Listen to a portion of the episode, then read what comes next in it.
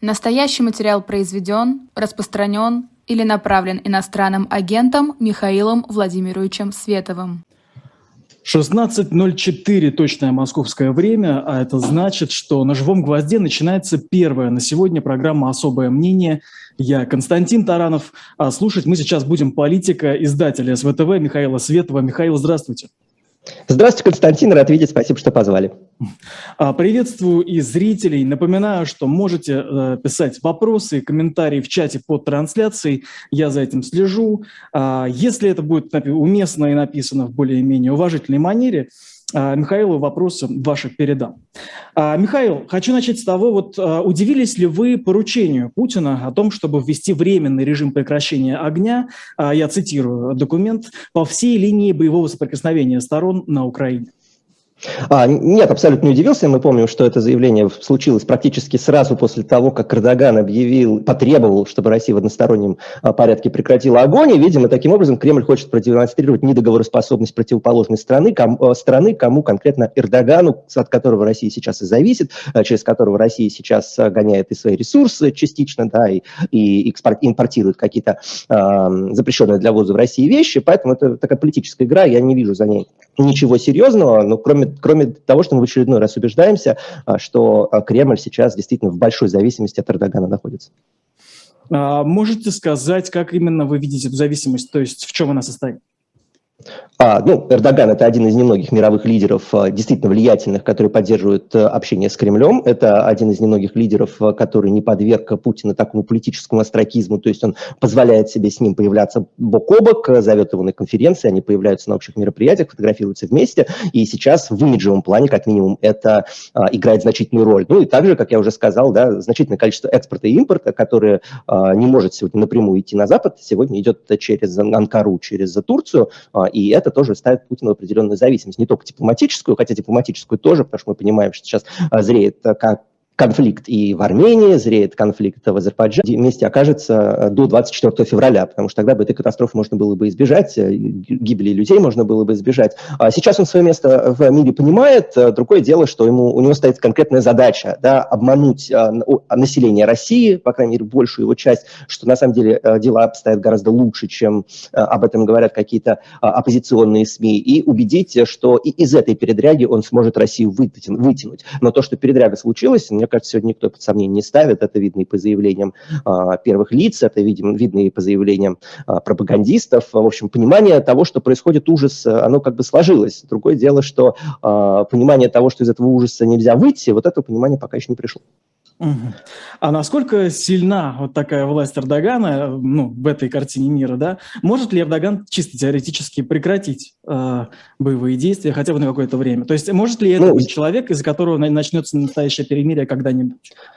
А, ну, я думаю, что это, это один из факторов значительных, почему перемирие может случиться. Я не думаю, что это достаточный фактор. А если Путин будет себя чувствовать уверенно на поле боя, если там расклад сил, который сложился на данный момент, как-то изменится в его пользу, то Эрдогана будет недостаточно. Если все будет идти вот так вот шатко-валка, как идет а, сейчас, если снаряды будут действительно заканчиваться, а не как они заканчивались в кавычках несколько месяцев назад, тогда, прошу прощения, а тогда, конечно, роль Эрдогана будет расти. Так что э, Путин, конечно, решение до сих пор принимает самостоятельно, но на него давят разные факторы, и Эрдоган является вот таким одним значительным фактором.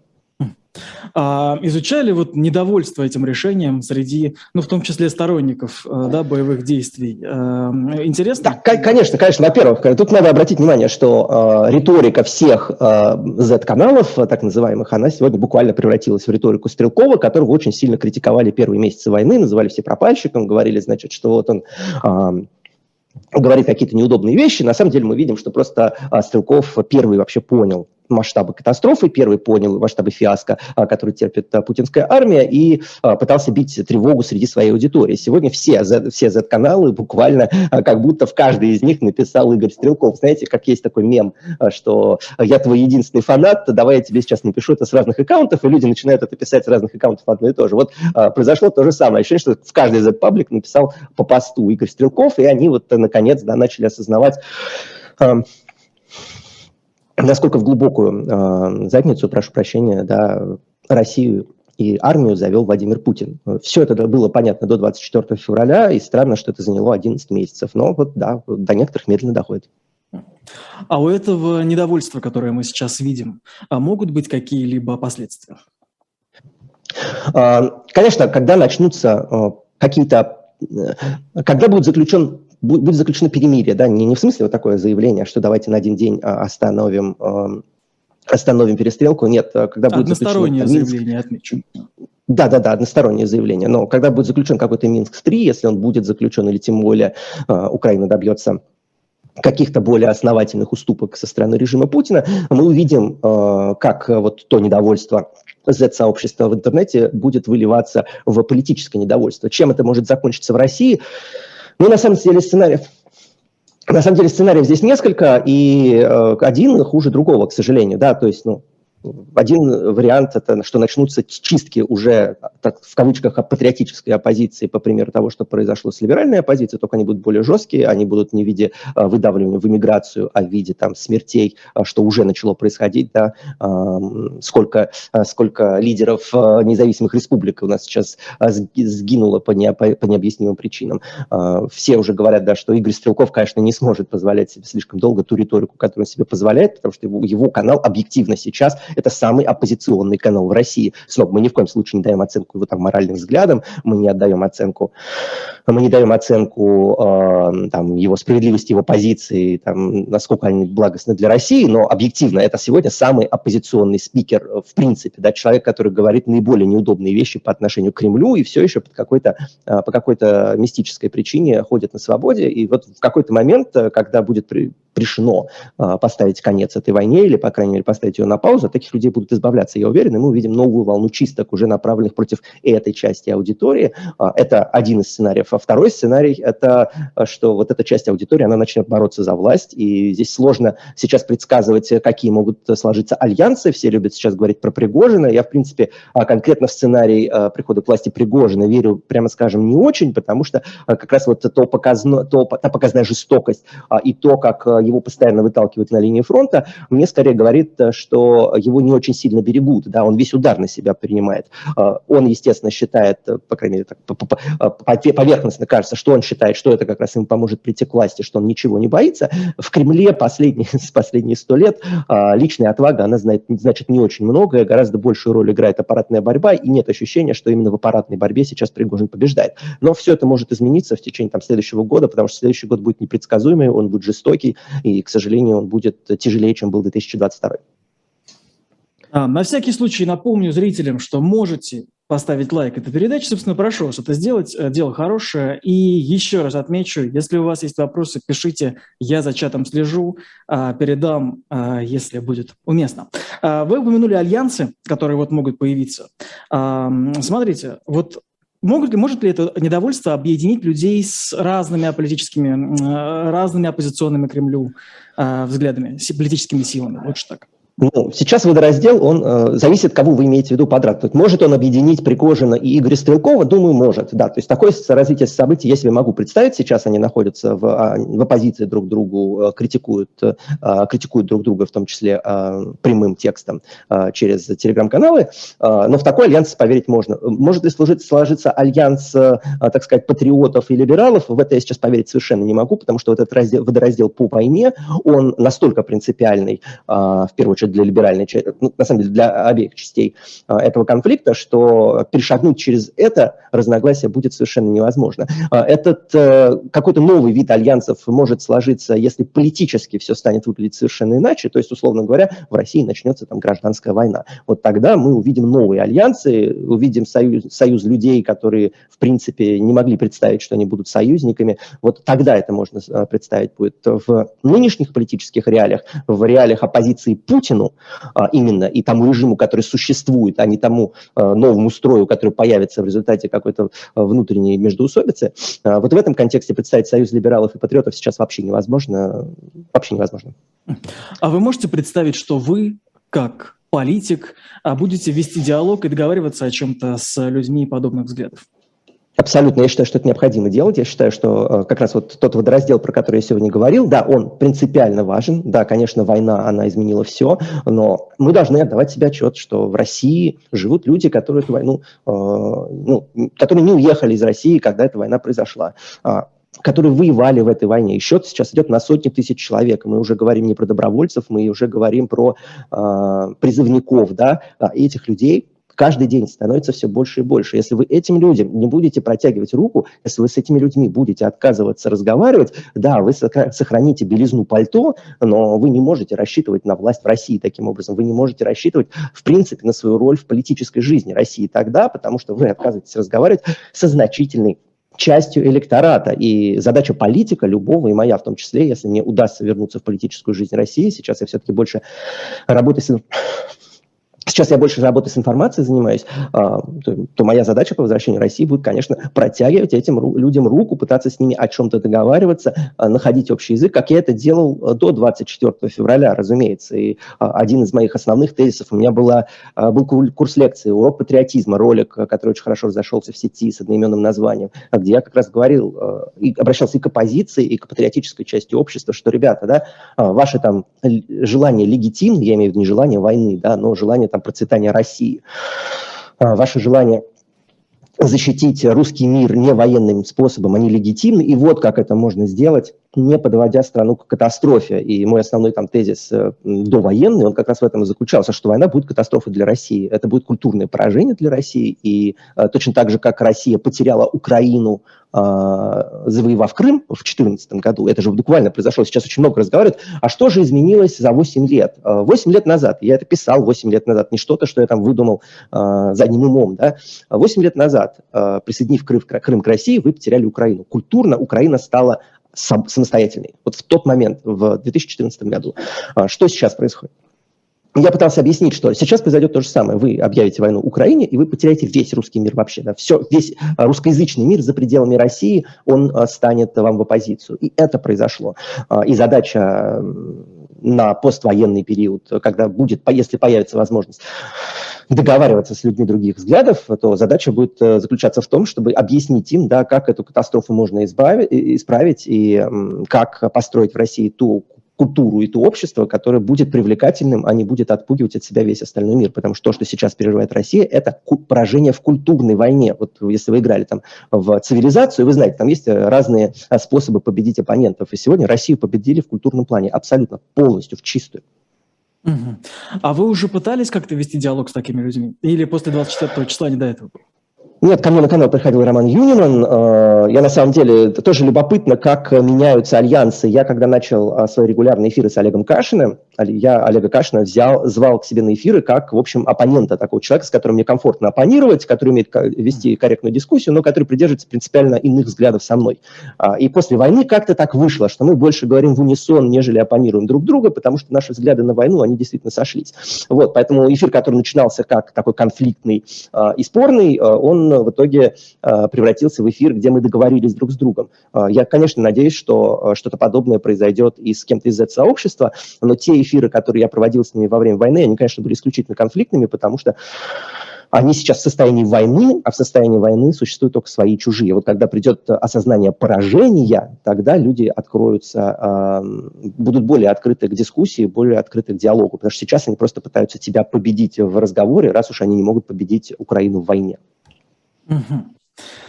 Насчет других союзников, эм, слушатель Анна Борде, надеюсь, правильно прочитал, спрашивает, «А, Михаил, на ваш взгляд, роль таких фигур, как Набиулина, Мишустин, Собянин, можно ли считать положительной для э, русского человека, ну это я цитирую, и будет ли им да. место в прекрасной России будущего? А я от себя дополню, дополню а, вот с ними сейчас можно уже будет договариваться, или это будут такие уже опасные люди? Вот, вот, вот вы сейчас готовы, условно говоря, с Набиулиной какие-то переговоры? Я, я, я-то готов, я просто, к сожалению, не в положении нахожусь, чтобы они захотели со мной о чем-то договариваться, и это тоже урок, который оппозиция должна для себя вносить. Для того, чтобы с вами начали договариваться, вы должны обладать некоторым, ну, скажем так, э, ресурсом влияния, которого у оппозиции сегодня вообще нет. При этом оппозиция себя ведет так, как будто она завтра в Абрамсе в Кремль уедет.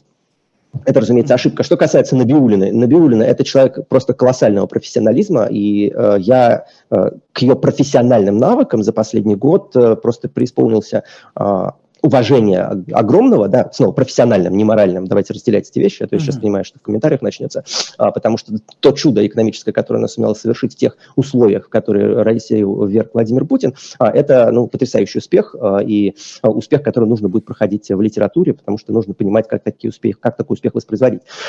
А что касается сделки с совестью, которые совершают люди, суперпрофессионалы типа Навиулины, это, конечно, вопрос для длительной э, дискуссии.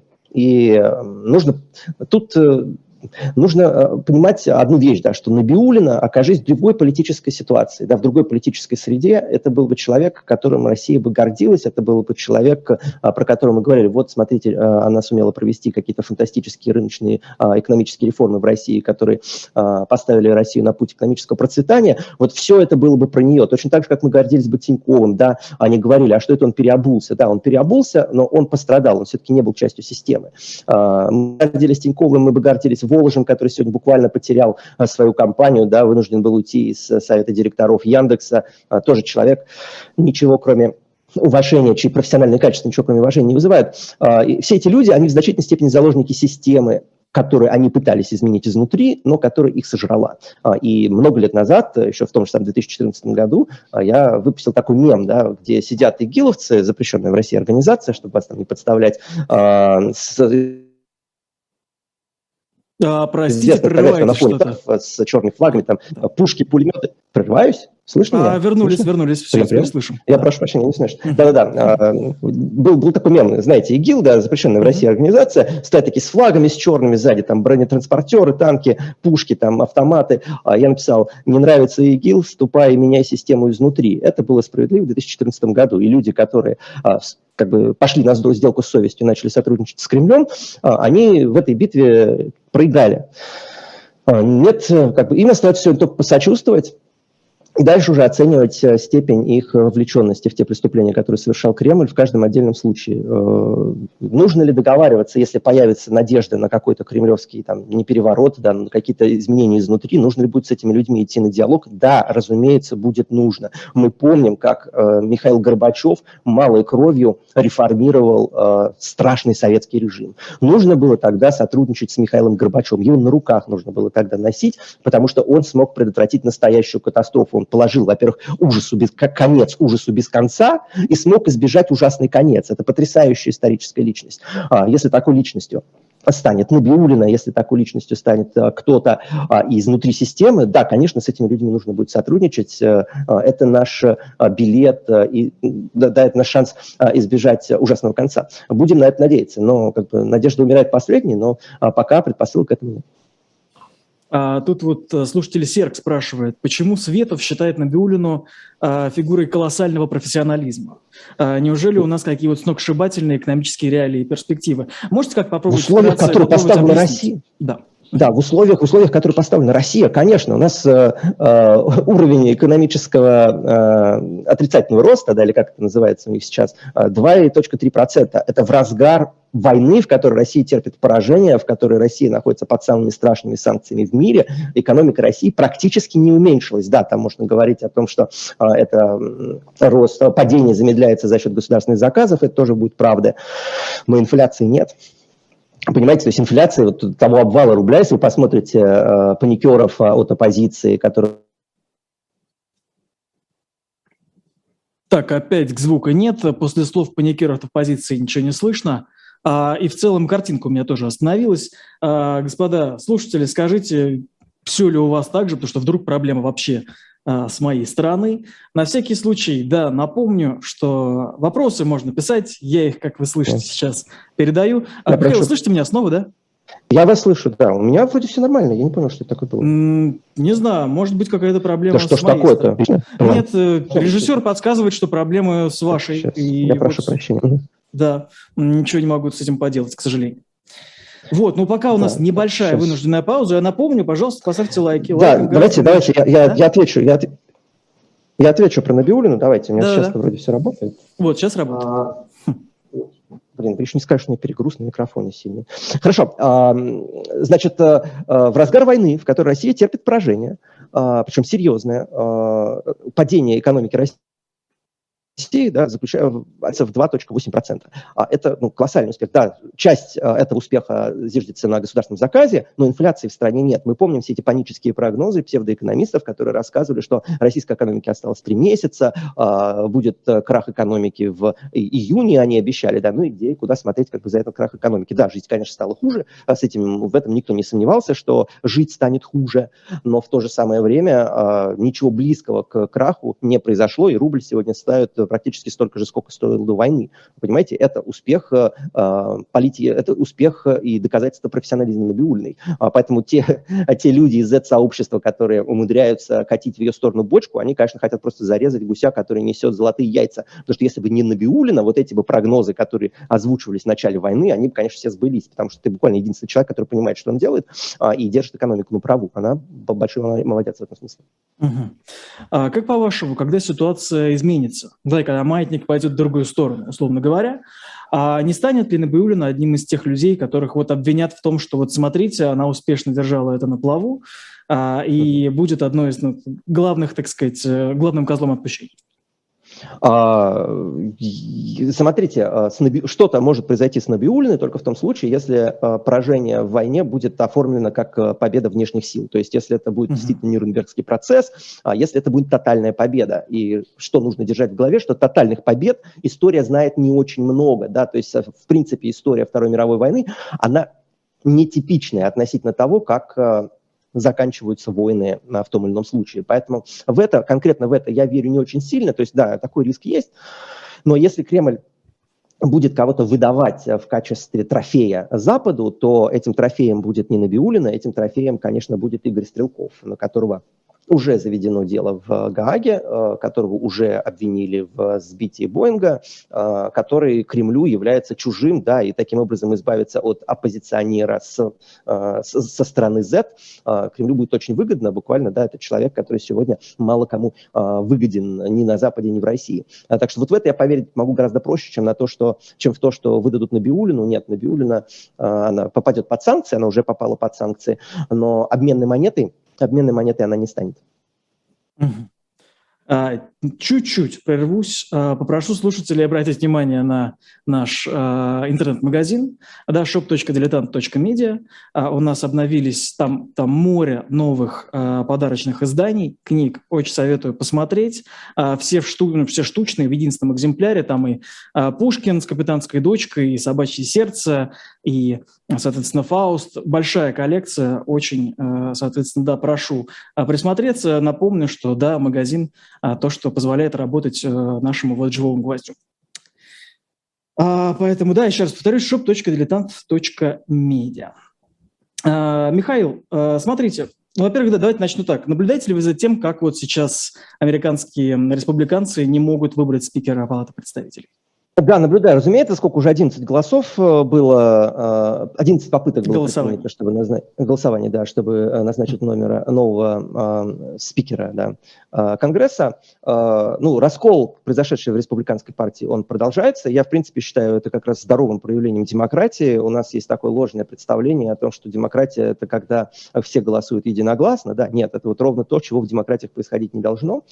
Поэтому я это воспринимаю как совершенно нормальный политический процесс. Да, скажем так, в историческом плане вот такого масштаба э, расколов было мало, но вообще для демократов в нормальных политических в нормальной политической среде это нормально, что люди не соглашаются друг с другом даже в рамках одной партии. Поэтому здесь нам нужно, нужно наоборот смотреть и учиться и радоваться тому, что в США пока еще э, институты работают. Можете сказать, почему у нас даже не играют в подобного рода демократию и споры? Неужели это не, не могло нет, быть интересным шоу? А, ну, потому что это сейчас просто не нужно никому, да, то есть э, у нас э, построена однопартийная система, да, то есть есть видимость разных партий, но по всем ключевым вопросам они работают э, единогласно, и хребет российским партиям окончательно был сломан законом Димы Яковлева, а мы помним. В 2012 году был принят единогласно всеми партиями, кроме нескольких оппозиционных депутатов, которых выдавили из страны, это была буквально попытка замазать всех круговой порукой, замазать их общей кровью, чтобы в будущем они не могли вести независимую политику. Этот, этот подход удался, и с тех пор мы имеем то, что имеем. То есть ключевые события произошли еще тогда. Зачем нужно шоу Кремлю, если Кремлю нужна дисциплина, если Кремлю нужна полная полное подчинение. Полное подчинение гораздо удобнее, когда ты хочешь быть тираном. А, смотрите, а, вот шоу, оно сейчас в чем сейчас, да, главная такая картинка? Ну, помимо непосредственно боевых действий, а, часто люди разбирают, и людей, кстати, интересуют вот эти вот самые Z-патриоты, почему не появилось какого-либо такого интересного людям и привлекательного движения против войны? Почему мы сейчас а, не обсуждаем, а, почему там, а, там, sorry, то есть мы, мы, мы обсуждаем, да, что, что там пишет там Z-канал, но мы не пишем, но мы особо не обсуждаем, а, что говорит тот, кто должен быть его противником, да, кто должен быть а, против. Да, да, да, но здесь есть несколько, здесь есть, здесь есть несколько причин. А, одна из них, что Владимир Путин победил внутреннюю оппозицию до начала войны. А, у меня об этом была публикация, которая очень большой, серьезной критике подверглась в 2021 году, которая, на мой взгляд, была абсолютно пророческой. Путин победил, да, он не, не, не может победить Украину, но он победил гражданское общество в России. Он посадил всех, кого нужно было посадить, а, и никаких ресурсов отбить э, там, Алексея Навального, Илью Яшина, Андрея Пивоварова а, у общества сегодня нет. А, а это люди, которые должны были быть острием этих протестов. Мы понимаем, что если бы Алексей Навальный сегодня был в России и на свободе, то, э, скажем так, отсутствие, то мы бы не задавались вопросом, почему нет митингов оппозиционных, они происходили, и они были бы успешными. А, так что Кремль э, отработал внутреннюю повестку успешно. Никогда не нужно недооценивать э, компетентность власти, всегда об этом говорил. Да, они могут проигрывать войны, да, они могут, они могут разрушать экономику, но они прекрасно знают, как удерживать власть в своих руках, и мы сейчас убеждаемся в этом наглядно снова. А теперь, что... И вторая причина, почему мы не обсуждаем оппозицию, это ошибки, которые совершила сама оппозиция, это что-то, о чем я бил тревогу в самом начале. Я считаю, что вся эта история с бело-сине-белым флагом, она была ошибочной, э, просто выстрел в ногу абсолютный что-то, что антагонизировало э, общество от э, антивоенного движения. И если бы я там, если бы я работал в каком-нибудь отделе э по провокациям в оппозиции, да, я бы не смог придумать лучшей провокации, чем бело-сине-белый флаг. Вы буквально дистанцируете себя от России, вы буквально дистанцируете себя от национальных символов, противопоставляете себя им. Зачем это нужно было делать? Сейчас, слава богу, э, понимание того, что я был прав, оно пришло э, к части оппозиции, по крайней мере. Я вот, например, с большим удовольствием и похвалил их, их самих на эфире, э, на эфире Ходорковского, да, что они отказались от бело-сине-белой символики. Я к ним приходил первый раз на эфир mm-hmm. в начале войны, вот там все было в бело-сине-белом флаге, потом они от этого отказались, поняли, ура, молодцы. А, не все пока поняли, но это понимание, оно прям приходит на глазах, а, слава богу, за этим приятно наблюдать. Это одна из причин, да, в ключевой момент, э, в ключевой момент, когда война только начиналась, были совершены символические ошибки очень серьезные, и их нельзя недооценивать, символы играют роль. А, вторая причина.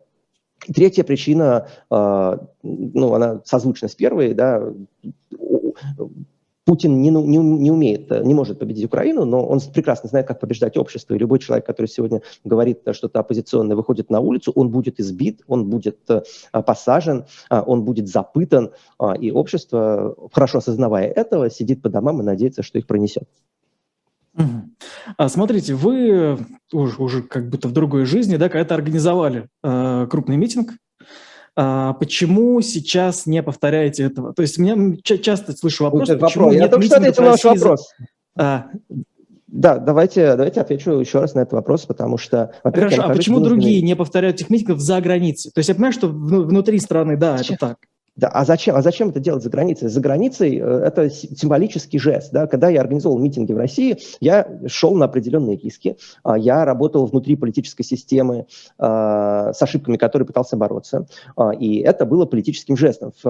И митинг иммигрантов политическим жестом, когда он на, на, направлен против политики твоей собственной страны, является только в том смысле, что, пожалуйста, не бейте меня, я хороший русский. Я никому не хочу доказывать, что я хороший русский. Да? Вся моя биография доказывает, кто я такой, И мне этого достаточно. Если мне там кто-то на улице предъявляет, мне это глубоко безразлично. Я не хочу доказывать правительству страны, в которой там я нахожусь или в которых я находился последние полтора года, что я, значит, хороший, не нужно меня выселять. Я специально уехал в страну, в которой этот вопрос, в принципе, не будет поставлен никогда. Поэтому иммигра... митинги иммигрантов, мне кажется, это дело абсолютно бесполезное, такой разновидность просто трансляции собственной праведности вовне, да, и попытка там, ударить себя кулаком в грудь, смотрите, я не такой. Ну, мне это не нравится, но это, мне это не нравится, это не является политическим жестом ни в какой э, мере, и тем более никак не влияет на политику России. А я хотел Раз... митингами повлиять именно на политику России.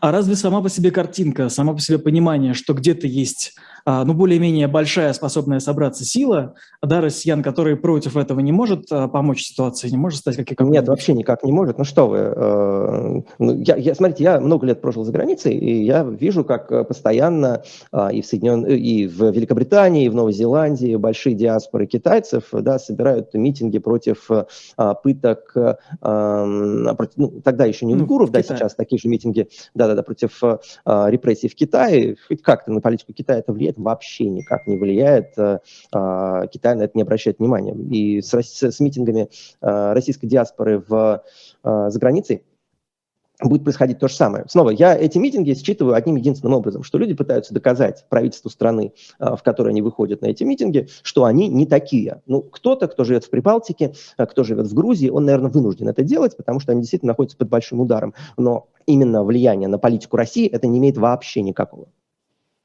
Угу. А, я правильно ли понимаю, что сейчас мы просто, мы как общество, да, как россияне, мы просто ждем а, изменения ситуации вот буквально на фронтах, и только потом что-то может произойти? Или есть что-то, что мы можем а, еще делать? Ну, самое главное, то, чем я пытаюсь заниматься, это объяснять, что делать с тем окном возможностей, которое рано который рано или поздно обязательно откроется. То есть к нему нужно готовиться. А, к нему нужно готовиться риторически, к нему нужно готовиться организационно, у кого есть такие ресурсы. А, нужно готовить в людях понимание, воспитывать в людях понимание, что делать, когда в Кремле все начнут грызть друг друга. Вот сейчас есть ощущение, что этот момент, он, в общем, приближается. А, и, там, и Пригожин сейчас грызет, грызет министра обороны, и Z-сообщество начинает грызть так называемых системных либералов. Вот есть ощущение, да, что в какой-то момент э, это, этот нарыв, он взорвется. Вот э, что делать в этот момент общество, да, какой запрос формулировать? Э, помимо там лозунгов э, против войны, э, сейчас, например, моя задача объяснить, это э, идет достаточно, может быть, контринтуитивно относительно каким-то вещам, которые я говорил до этого, но это очень важная мысль, да. А вот вы меня сегодня спрашивали про Набиулину. Вот нужно себя готовить к тому, чтобы э, начать договариваться с какими-то людьми, которых мы объективно там считаем э, коллаборационистами в о том, что происходило в России последние 20 лет, потому что это будут люди, которые все еще будут находиться у некоторых рычагов власти, а, это будут э, люди, без ставки на которых мы проиграем людоедам. А, это вот мысль такая некомфортная для меня лично очень сильно. А, и некомфортная там для лозунга про иллюстрации, который я говорил, да, который тоже все еще абсолютно актуален. Да, иллюстрации нужно требовать. Но требуя иллюстраций, а, опираясь на общество, нужно всегда объективно оценивать свои силы а, и искать поддержки там, где, возможно, мы не стали бы ее искать несколько лет назад. Ну, то, к сожалению, да, вот такая реальность в данном ощущениях. Угу. Ясно. А, на самом деле, не знаю, слышали ли вы, а, я, по да. крайней мере, пытался вам сказать, когда у нас были небольшие проблемы со связью, что много народу... Угу. А, во-первых, во-первых, вас поздравляю с днем рождения, кстати. Ну, уже с прошедшим, Да, спасибо. Вчера, вчера, вчера. Да, было. да. Во-вторых, рады, что вы появились у вас в эфире. Ну, или удивлены. Ну, по крайней мере, об этом было немало комментариев. И, собственно, угу. один из слушателей, Наталья, ну, Наташа Кронберг, спрашивает, согласны ли вы с видением Ходорковского, э, видением будущей России, что, вот, что оно должно быть вот федеративным государством? А, ну, о том, что Россия должна быть федеративным государством, я говорил раньше Ходорковского, ну, по крайней мере, mm. там, 6 лет назад э, выступал с лекциями на эту тему, у меня был ролик «Новый федеративный договор», здесь я абсолютно согласен, и, в принципе, я считаю, что то, что сегодня делает Ходорковский, а, это нагло на голову выше, это вот к вопросу, да, как война вообще меняет все. Это на голову выше всего того, что сегодня делают другие оппозиционные силы. Для меня это говорить удивительно, но я умею подстраиваться под новые реалии, да, и сегодня позиция Ходорковского, она и более разумная, она и более человечная, чем у других организаций, и более того, направленная вовнутрь России, а не на какого-то внешнего зрителя. Вот это меня больше всего удивило, то с какой готовностью э, значительная часть российских оппозиционных политиков полностью переориентировалась на западного зрителя, на западного заказчика, я бы даже сказал, э, э, на, на западного, э, из, неправильно говорить избирателя, потому что они там баллотироваться не собираются, mm. да, но, в общем, на западный запрос. Я не понимаю, зачем это было сделано, это ошибка. Ходорковский этой ошибки не допустил, он большой молодец. Э, то есть там есть к чему придраться, да, но и про, федера... про федерализацию России он абсолютно прав, он абсолютно прав прав, что не хочет развала России. Я тоже считаю, что э, рефедерализация – это как раз способ избежать развала, избежать самого страшного сценария, избежать междуусобных войн. Э, поэтому да, молодец, я с ним согласен. Ну, там в деталях мы поспорим, да, но в целом это правильный ход мысли. А вот сейчас вообще до этих разговоров? Вот, вот сейчас уместно Конечно, сидеть... конечно. Когда, когда наступит время а, принятия решений, а, эти разговоры будут вести поздно, потому что окно возможностей, оно будет небольшое совсем, и к этому окну возможностей нужно прийти с пониманием, а что мы хотим делать. И еще раз да, обращаю внимание, да, что Ходорковский абсолютно прав, что сейчас пытается сформулировать ответ на вопрос, что делать, потому что когда нужно будет а, это, это что-то делать, времени на формулировки уже не останется. Mm. А в таком случае, да, вот просто уточнить, парламентская или президентская э, федерация? Парламентская. Парламентская республика однозначно. Россия устала от, президент, от президентов. Э, э, президент должен, как и в Эстонии, стать практически номинальной должностью с правом вето, может быть, и все. И точно парламентская, точно федерализм, точно децентрализация власти по, я бы сказал, по американскому принципу, да, вот это правильное направление для России. Оно всегда таким было, я об этом всегда говорил, здесь для меня ничего нового нет. Угу. А, ну, в таком случае, может быть, чуть закрою, закрывая тему, тут важный вопрос, а не боитесь ли вы, что это приведет к тому, что э, страна будет как-то разваливаться, что если будут новые точки принятия решений, то это... Э, Ребята, да, да, да, слушайте, э, вот мы об этом говорим, ну, я, по крайней мере, об этом говорю с 2012 года, что главной угрозой для стабильности России, для сохранения ее территориальной ценности является сверхцентрализация и Владимир Путин. И сейчас мы все получили доказательства моих слов, ну не только моих слов, я не один говорил, да, но я говорил это громко и неоднократно. А мы получили 24 февраля. Да? А, нет большей угрозы для России, чем суперпрезидентская власть. А тот катастрофический сценарий, который вы рисуете, что Россия распадется, стал возможен только потому, что в России существует э, централизованная власть сегодня. Вот только поэтому э, такой риск сейчас замаячил на горизонте, э, потому что катастрофа, в которую Россию смог ввергнуть один человек, была неизбежна за счет системы сдержек и противовесов. Э, рефедерализация России – это единственное, что в будущем Россию может от такого сценария уберечь. Единственное, прошу прощения, это единственное, что в будущем позволит России стабилизировать себя. А, те угрозы, которые представляет из себя а, нормальный, нормальный федерализм, не идут ни в какое сравнение с теми угрозами, которые для себя, а, которые для России представляет суперпрезидентская, суперпрезидентский режим, которым она является сегодня. Поэтому какие, серьезно, мы только что пережили 24 февраля. Можете ли вы себе представить более катастрофичный сценарий для России, в федера... будь в ней федеральная система? Нет, невозможно такой сценарий представить. А, да, мне кажется, вполне себе а, полно вы на вопрос ответили. Давайте про настроение людей. А, смотрите, вот может ли помешать такому сценарию, да, про федерализму, да, а настроение, ну, можно сказать, так их назову, националистические. То есть почему об этом сейчас вспомнил? А, сегодня утром Э, сразу несколько разных изданий, а, они опубликовали а, комментарии в, из пабликов таких там городских небольших городов.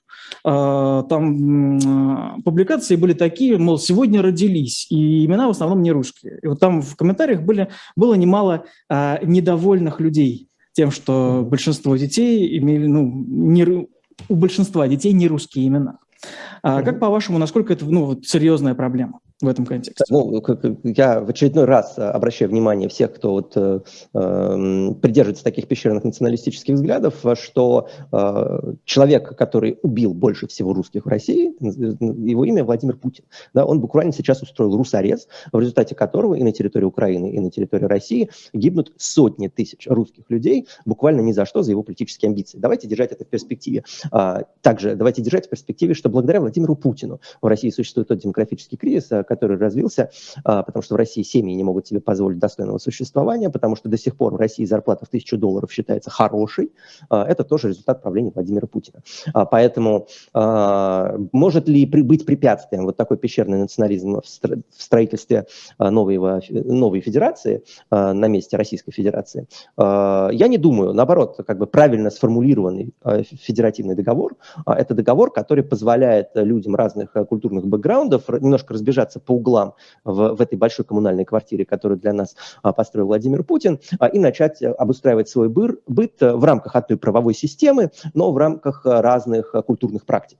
Это что-то, за что я всегда ратовал, это что-то, что подходит России. Россия огромная страна, это что-то, что удалось добиться в странах типа Соединенных Штатов, да, тоже пример, который я неоднократно приводил, где, с одной стороны, у вас есть Лас-Вегас, город тысячи пороков, да, где легализована проституция, где э, легализованы азартные игры, где, в общем, доступны все телесные удовольствия, и одновременно с этим там же есть какие-то общины мормонов, где-то есть демократические, глубоко демократические города, где легализованы ЛГБТ-браки, где-то есть штаты глубоко консервативные, да, в которых ЛГБТ-браки были запрещены и так далее, и так далее. Это классная система. Не нужно всех пытаться подчинить одной культурной практике. Нет, нам нужно объединить какими-то базовыми право, правовыми нормами, да, которые позволяют нам торговать друг с другом, которые позволяют нам пересекать границу, которые позволяют э, нам чувствовать себя в безопасности, что э, закон работает и суды работают, но абсолютно не нужно подчинять э, не похожих друг на друга людей, там чеченцев, ингушей, якутов и русских каким-то единым культурным практикам, потому что это приводит как раз и к культурной катастрофе, это приводит к культурным трениям, к какой-то национальной и культурной нетерпимости, и в итоге приводит к гражданской войне. Так что вот в эту сторону нужно стремиться, и если вы переживаете за то, что какие-то национальные меньшинства, демографический рост среди национальных меньшинств, он более значительный, чем рост среди русскоязычного русского населения, но в таком случае вас, ваши претензии они должны быть к Владимиру Путину. Да, Владимир Путин сегодня делает все, чтобы демографическая яма, в которой находится русский народ, она была гораздо глубже, а, чем а, если бы войны не было. Так, здесь ясно. Тогда в продолжение темы а, слушатель Андрей спрашивает, хочу задать вопрос по поводу вашего отношения к русским националистам, и в частности Демушкину, Яниману, Вайтерксу. Как думаете, имеют ли они шансы договориться? А, они совершенно разные. Понятное дело, позиция Демушкина мне сегодня глубоко, а, гораздо более симпатичная, чем позиция и Вайтрекса, и Романа Юнимана. Роман Юниман, я думаю, пошел на сделку, на сделку с дьяволом и проиграет в ней так же, как проиграли все, кто оказывался на его месте. А, Вайтрекс – это ну, просто классический нацист с очень непротиворечивой системой взглядов, но это система взглядов людоедская. Зрителям объясню, да, что это один из русских националистов, который сегодня борется на, воюет на стороне Украины, в рамках э, не бутафорских э, эм, легионов свободы, которые там Пономарев организует, да, а в рамках вот настоящих боевых отделений, с, э, которые действительно достигают каких-то побед на фронте для Украины. Вот, но его мотивировка, она прям сугубо нацистская. Вот, э, Демушкин в, в оценке 24 а, февраля, в оценке вообще войны России и Украины всегда придерживался очень близких взглядов там, к моим, то есть считал это катастрофой, считал это ошибкой недопустимой. Смогут ли они договориться? Ну, с Вайтрексом точно никакой договоренности быть заключено не может, э, потому что нас разделяют сейчас э, фронт буквально, их разделяет фронт. С Романом Юниманом, ну, после войны, когда война закончится, еще раз повторю эту мысль, альянсы могут сложиться самые неожиданные. И альянс там Демушкина и Юнимана, наверное, тоже можно представить. Но в целом, я думаю, они будут еще более неожиданные, и мы будем говорить там об альянсе, я не знаю, там Юнимана а, и Ходорковского, например. Вот даже в это можно поверить. Но это уже после войны, это как бы... Потому что мир будет другой совсем. Mm. А каким вы, кстати, себе видите этот мир, или пока загадывать тяжело? А, хуже, чем сегодня. А, Россия, к сожалению, а, не имеет сегодня ни одного благополучного сценария развития тех событий, которые сегодня имеют место. Это вот та ловушка, в которую Россию поставил Владимир Путин. Это катастрофа. Еще два года назад это было совершенно не так. Два года назад я был оптимистом относительно будущего России. Я не мог поверить, что эта война случится, а, и это один из немногих там прогнозов, которые я однозначно сделал некорректно. А, я не считал эту войну возможной а, по одной простой причине. Мне казалось настолько очевидным, что она приведет к катастрофе, что ни один здравомыслящий человек не мог ее, не мог ее объявить. Да? Вот я ошибся. Да? Владимир Путин либо был настолько глубоко дезинформирован, либо настолько потерял связь с реальностью, а, что а, на эту катастрофу Россию обрек. А поэтому есть плохие варианты и очень плохие варианты. Плохой вариант – это Россия проигрывает в войне и постепенно-постепенно начинает себя реформировать либо путинизм затягивается там на несколько десятилетий, либо там еще лет на 10, это плохой вариант. Очень плохой вариант, это в России начинается гражданская война, а, и счет э, погибших пойдет не на сотни тысяч, а на миллионы. Если лет на 10, а, то у вас есть какой-то еще один план? Или вы в целом будете э, далее издавать издания? А, то есть какие-нибудь, может, политическая деятельность? Да, конечно. Ну, я уже сказал, что мне симпатично то, что делает Ходорковский. Я, в общем, э, сейчас делаю примерно то же самое. То есть я пытаюсь э, подготовиться к моменту, когда э, появится шанс как-то реализовать тот или иной политический проект. Вот я готовлюсь к нему. В Россию вернусь, как только это перестанет гарантировать мне посадку. То есть не в смысле, что риска такого не будет, потому что на риск любой политик должен идти, а когда не будет такой гарантии. Потому что в этом смысле я придерживаюсь как бы тезиса Павла Дурова, что в тюрьме лучше не сидеть, да, чем сидеть. А, и когда есть такая гарантия, конечно, там а, поступок Ильяшина – это поступок сильного человека, а, отважного, и ничего, кроме уважения, он у меня не вызывает. Я не уверен, что политически это был грамотный ход. Ну, как бы поступок сильного человека, если у Алексея Навального, по крайней мере, был шанс, надежда, пусть и небольшая, что его отобьют, там был некоторый расчет, да, человек пошел на риск, и этот риск не оправдался, то Илья Яшин пошел на на гарантированный э, арест и гарантированно знал, знал, что его никто не сможет отбить, э, мне кажется, политически это было не совсем разумно. Ну, посмотрим, может быть, история нас рассудит. Так или иначе, Илья Яшин герой, Андрей Пивоваров герой, Алексей Навальный герой. Я вернусь в Россию, как только появится шанс на то, что меня там не посадят по возвращению, и появится шанс работать изнутри России. Я очень хочу вернуться в Россию, я в нее обязательно вернусь, э, но сейчас просто нет ничего такого, что я мог бы сделать из России, а чего я не могу сделать э, за границей. Наоборот, я за границей сегодня, к сожалению, могу делать больше, чем изнутри России. А, перефразируя один из комментариев, который вот некоторое время назад был, а можно ли вас будет увидеть, условно говоря, а, на баррикадах? То есть шанс это что? Это когда уже такой мирной жизни э, или не совсем? Нет, я, я сказал, когда гарантии, что меня посадят, не будет. Вот сейчас есть гарантия. Я сяду на самолет, прилечу, и меня в аэропорту там поса- э, как бы э, за локотки возьмут, и никто за меня на улицу не выйдет. Как никто не вышел на улицу за Ю Яшина. Понимаете? Вот в, в, в такую Россию я возвращаться не хочу. А в Россию, где мне придется взять на себя какой-то персональный риск, но у меня будет шанс на то, чтобы повлиять на будущее России, а будет шанс на то, чтобы поучаствовать в ее политической жизни. Не гарантия, а шанс. Да, в такую Россию, конечно, возвращаться необходимо. А, и в такую Россию я вернусь. Угу. А, вот слушатель Циркон пишет, большинство людей в России поддерживают красный проект будущего. Что с этим делать? А, я считаю, что это неправильная оценка.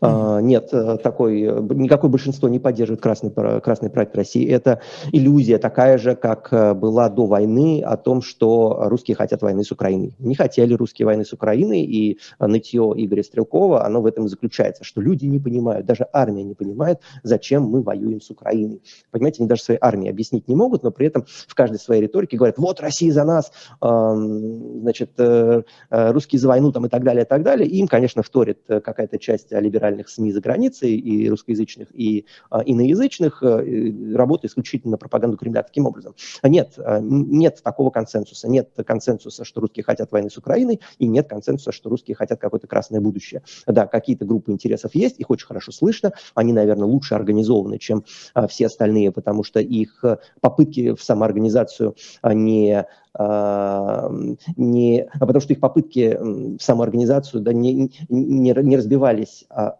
государственный репрессивный аппарат, поэтому их слышно, поэтому их видно, поэтому они организованы. Но как только в Россию вернется политика, мы обнаружим, да, что групп интересов гораздо больше, и многие из них гораздо более многочисленные, чем те красно-коричневые, которых сейчас мы, которые сейчас обращают на себя внимание.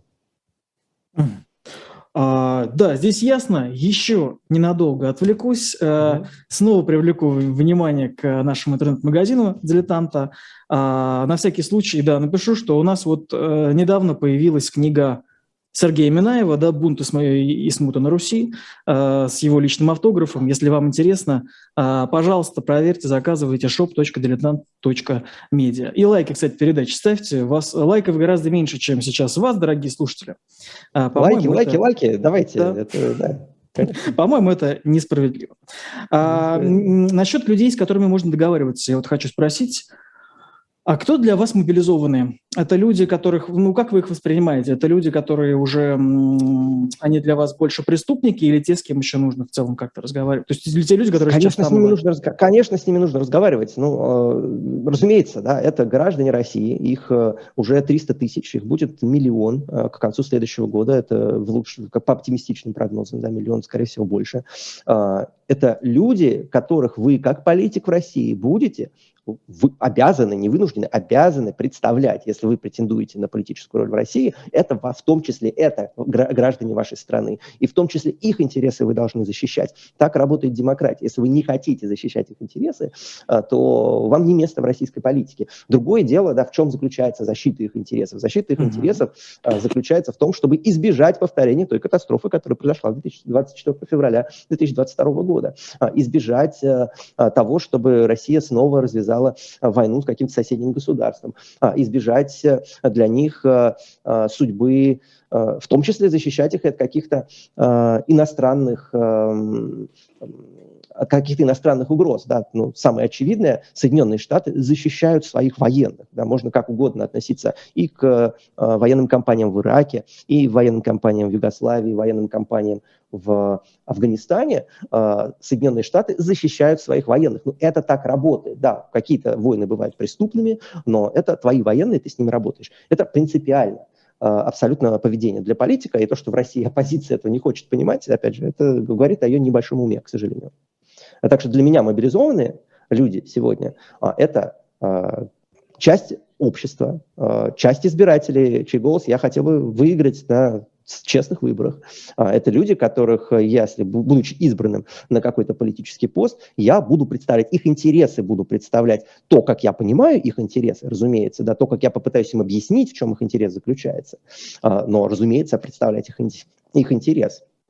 И это должен делать каждый, кто претендует на власть.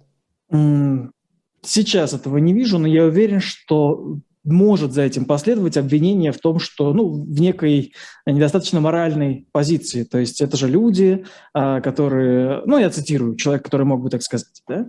А, да. Это люди, которые вот занимаются военными преступлениями и так далее. Как вы можете это, а, говорить, это, что вы с ними надо Люди, которые участвуют в преступной войне, которую развязали преступники, и искать наказание нужно вот для тех, кто эту войну развязал. Для Владимира Путина, а, для Нарышкина, для вот тех людей, которые присутствовали на Совете ООН, ой, господи, на Совете Безопасности, да. А, перед, я оговорился, да, на Совете Безопасности а, перед началом войны, мы помним все эти кадры, да, где они все говорили, да-да-да, конечно, нужно войну начинать. Тех, кто участвовал, а тех, кто принимал решения. Вот их в первую, нужно в первую очередь искать э, их э, наказание, да, чтобы они предстали перед справедливым судом. А что касается исполнителей, что касается военных, э, когда речь идет о каком-то там лютом преступнике, чьи преступления мы можем доказать, да, это отдельная история, э, и такие люди на этом фронте есть, это люди, там, которые отрезают яйца военным э, пленным и так далее, и так далее. Мы видели эти кадры, это чудовищные совершенно, э, которые там убивают людей кувалдой, это отдельная история, э, это выносим за скобки. Но когда речь идет о мобилизованных. Нет, как бы задача военного – это выполнять приказ. Нравится нам это, не нравится, это без, без того, чтобы выполнять приказ, не может быть армии, а без того, чтобы выполнять приказ, не может быть никакой обороноспособности страны. Поэтому, да, военные, они вот находятся в таком положении, это их социальная роль.